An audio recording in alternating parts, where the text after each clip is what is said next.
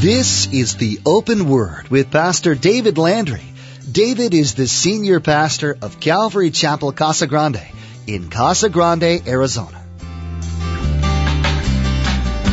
As a believer, we need to continually be seeking the Holy Spirit to guide us in making these right choices.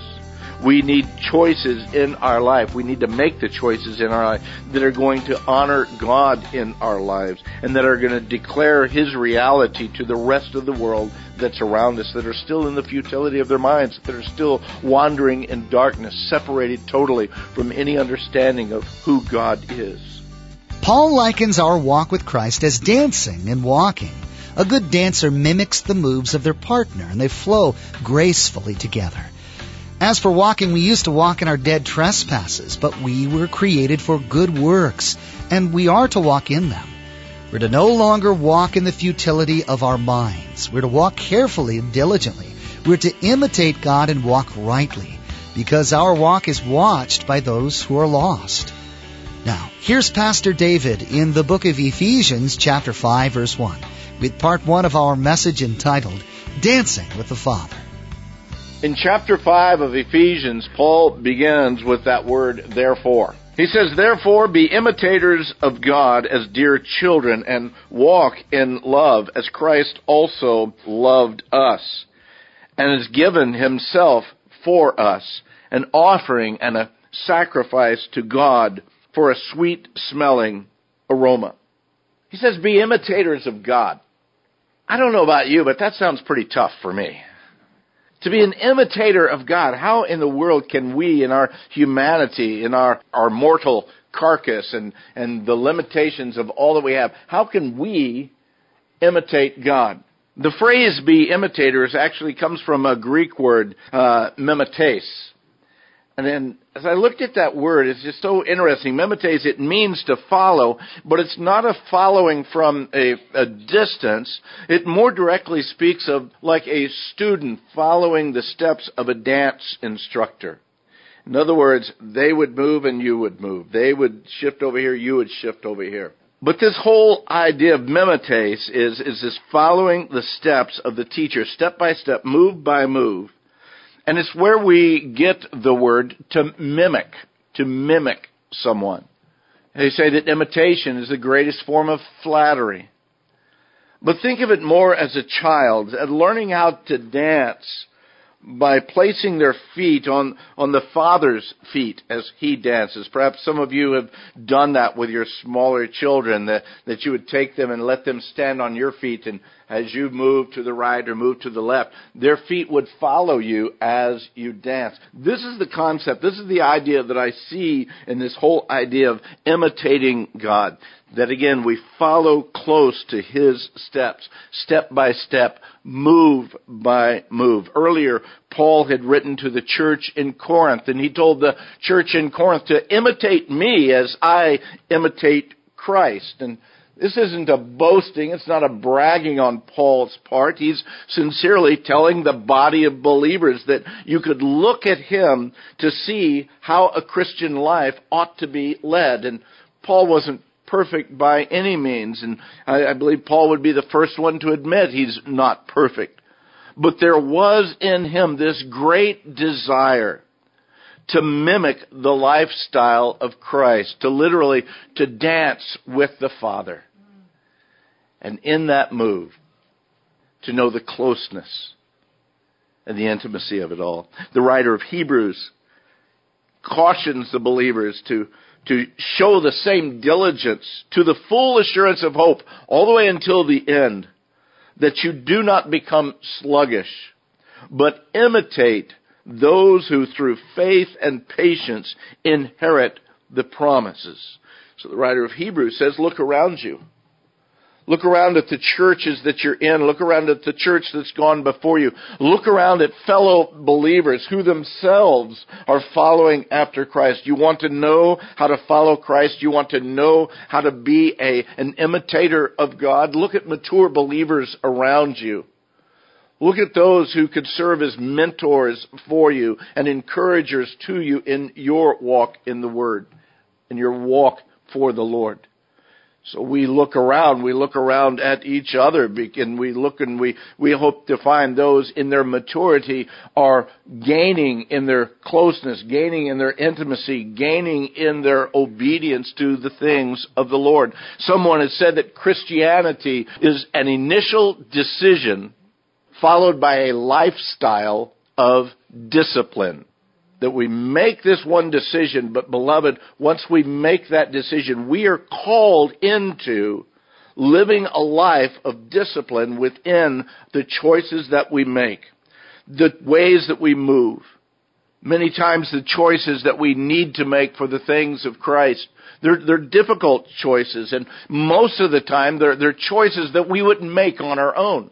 Because on our own in the flesh, we wouldn't choose to, to refrain or restrain ourselves from any areas. In the flesh, we wouldn't choose to purposefully do necessarily the right thing that may cost us in, in time or in, in our own resources to do those things. But as we choose to follow the Lord, many times He calls for us to do those very things. As a matter of fact, Jesus continually said, if you're not willing, if you're not willing to take up the cross and follow me, then don't even begin the journey.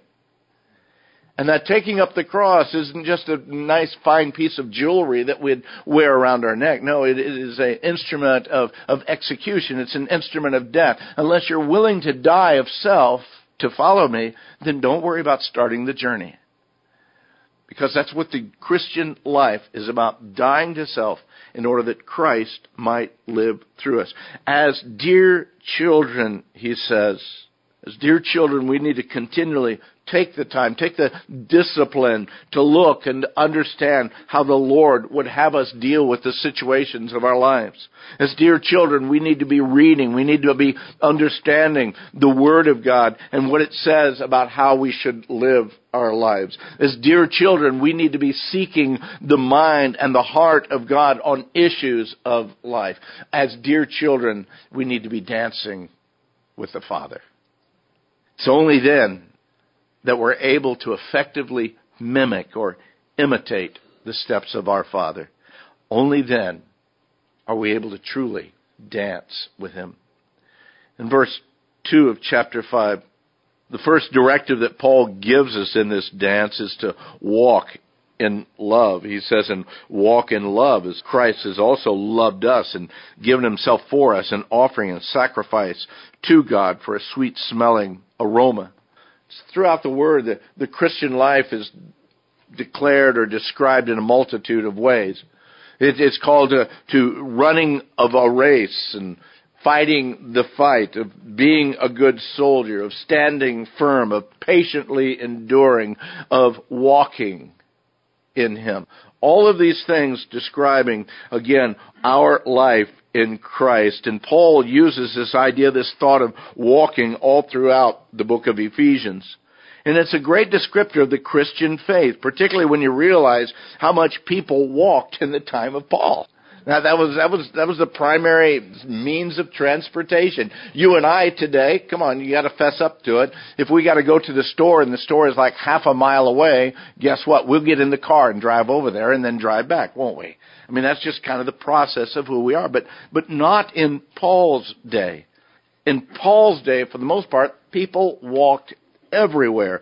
Walking was a necessary part of life. It was a part of the very process of life. And here in Ephesians, Paul uses the idea of walking to help us to understand the very process of the Christian life. First, he tells us how we used to walk. And we could go back into uh, the earlier chapters here of Ephesians. And in chapter 2, he says, This is how you once walked. You, you were dead in your trespasses and sin. You walked according to the course of this world. You walked according to the prince of the power of the air, the spirit that now works in the sons of disobedience. That's how we used to walk outside of Christ. And then he tells us still in chapter 2 why we need to change our old walk now that we've come to Christ. In chapter 2 verse 10, a very familiar verse, that we are his workmanship created in Christ Jesus for good works, which God has prepared beforehand that we should walk in them. God had planned and purpose for us to walk that way. Then in chapter 4, he tells us how we need to be walking. In chapter 4 verse 17, he says, This I say therefore, and I testify in the Lord, that you should no longer walk as the rest of the Gentiles walk in the futility of their minds. Let me stop right here and to help you to understand because really and truly, eh, for us to understand that concept of walking as the Gentiles walk, you need to understand the, the mindset of the first century. For the Jew, there were two kinds of people. There were Jews and there were Gentiles. Okay? And uh, the Gentiles were outside of the household of faith, outside of the commonwealth of God, outside of the hope and the promises. For the Romans, there were two kinds of people. There were the Romans and there were the pagans. Anybody who wasn't a Roman and, and worshiped the Roman gods, they were, they were pagans as far as Rome was concerned. But now here, is, as, as the New Testament has begun, as Christ has come in, as the church has been birthed, Paul also understands that there's two type of people. They're the saved and the lost.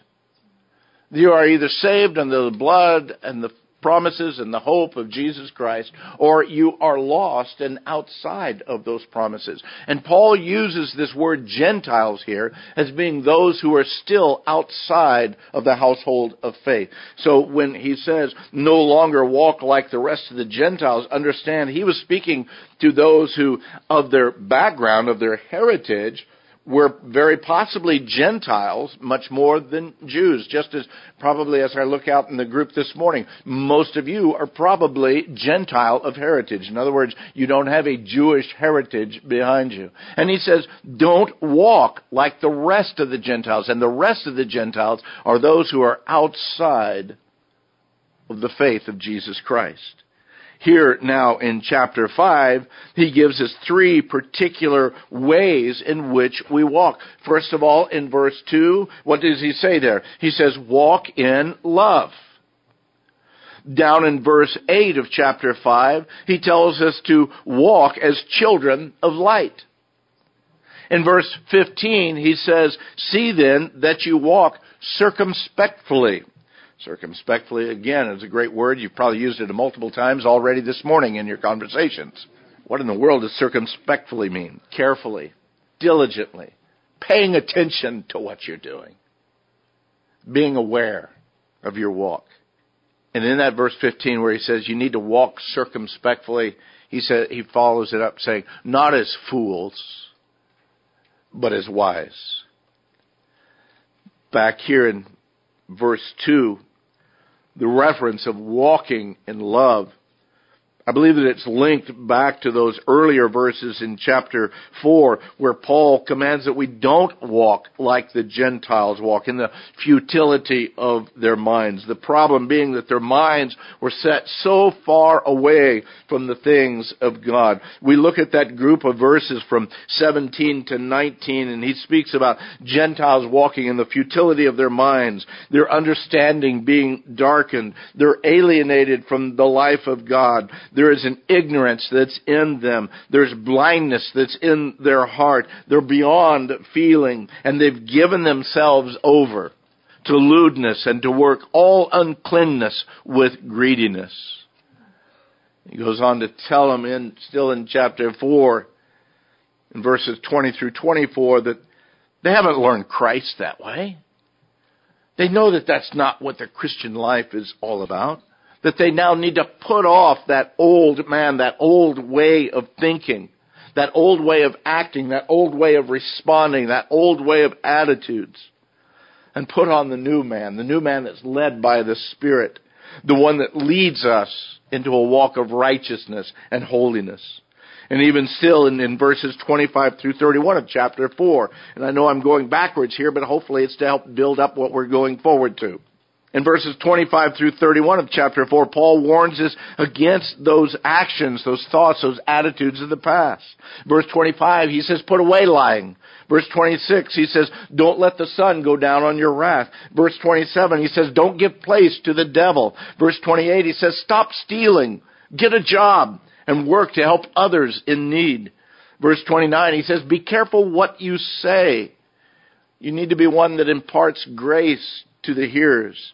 Verse 30, he says, don't grieve the Holy Spirit. Verse 31, he says, let all bitterness, wrath, anger, clamor, and evil speaking be put away from you with all malice. Beloved, who is he talking to here? Is he talking to the lost? No, he's talking to the church. He's telling the church to stop lying. He's telling the church to quit stealing. He's telling the church to put off that old ways, those old attitudes, the old man, the, the lostness of the actions that you're doing right now. They don't demonstrate the reality of Christ in you. You need to look and understand, no, I am now a new creation in Christ. Old things are passed away. Behold, all things have become new. Well, have they become new? I guess would be the real question that needs to be pushed this morning. Have they really and truly become new? Or is your relationship with Christ simply uh, the repetition of the verbiage on the back of a card or at the close of a service that says, oh yes, I believe in Jesus? Or does it become simply a chant or a phrase that says, Oh, yes, I believe in Jesus. Yes, I do. I believe in Jesus. How about you? And the other side of the room says, Oh, yeah, I believe in Jesus. I trust Jesus. Yes, I do. I believe in Jesus. How about you? Or is it the reality of Christ in you? The very hope of glory. There's actions that you and I need to take. There's, there's, there's choices that need to be continually made in the believer's life. As a believer, we need to continually be seeking the Holy Spirit to guide us in making these right choices. We need choices in our life. We need to make the choices in our life that are going to honor God in our lives and that are going to declare His reality to the rest of the world that's around us that are still in the futility of their minds, that are still wandering in darkness, separated totally from any understanding of who God is. We make these right choices in our lives by being imitators of God. We do it by dancing with the Father.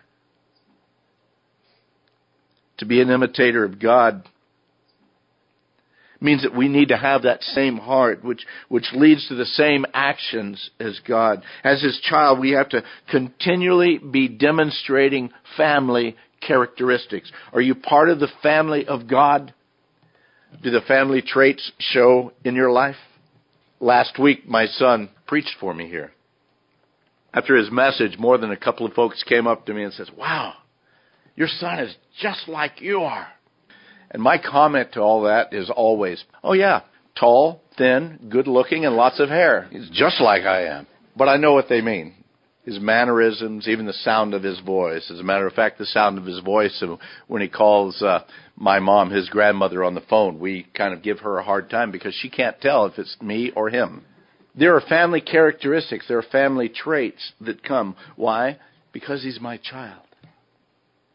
And if we are truly a child of God, there ought to be flowing from us those characteristics that show that, that can't be denied.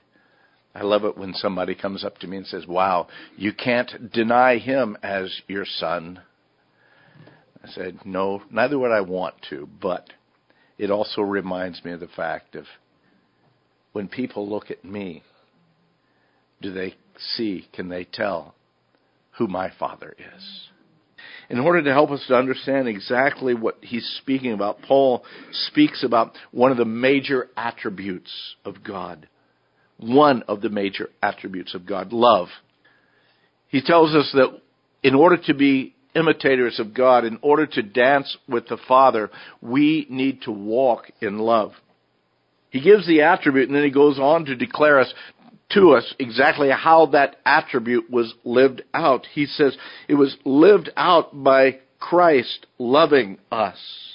and giving himself for us as that absolute and total sacrifice for our sin. And God received this offering, this sacrifice as a sweet smelling aroma. And then he goes on in verse 3 to drive the issue home even further, to help us to understand without any kind of confusion. In addition to the things that we've already looked at back in chapter 4, Paul continues on with a list of those things that are opposite to the nature of God. Those things which we as his children need to flee from, need to depart from, need to put off and put away from us. They are the opposite of the nature of God. They're contrary to the focus of the kingdom of God. And we need to understand that even as these things are listed from, from chapter 4 now on into chapter 5, Paul isn't giving us a complete and exhaustive list here. These are simply things, examples, that are contrary to the heart and to the nature of God. So as we look at these things in chapter 4 or chapter 5, if your particular sin or sins aren't listed there, you're not off the hook, okay?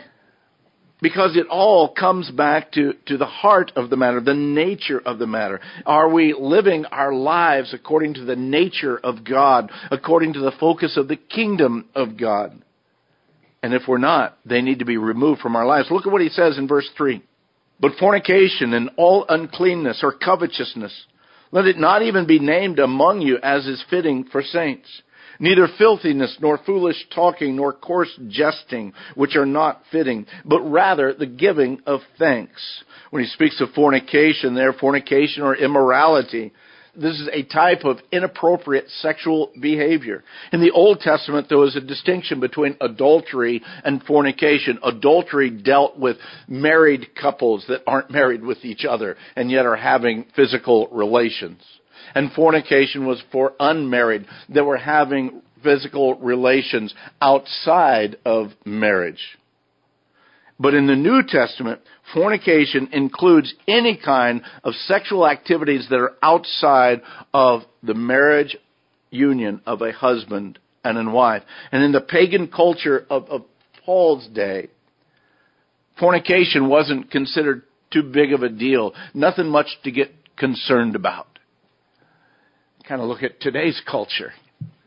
Kind of the same way, isn't it? Oh, he's sleeping with her, is she sleeping with him, or whatever the case may be. Well, we're just going to try this relationship out for a while. We're going to move in together to see if that works out. Beloved, if you're a believer, you are out of bounds. You are definitely wrong in your understanding. That kind of relationship, that kind of life, God calls as a commitment, a union, till death do you part for God's people, there's a standard of decency. And Paul warns them about that. Remember, he's talking to the church. He's not back in the back alley telling people who are not believers, don't do this. He's talking to the church. He goes on to say this uncleanness, again, the idea of impurity.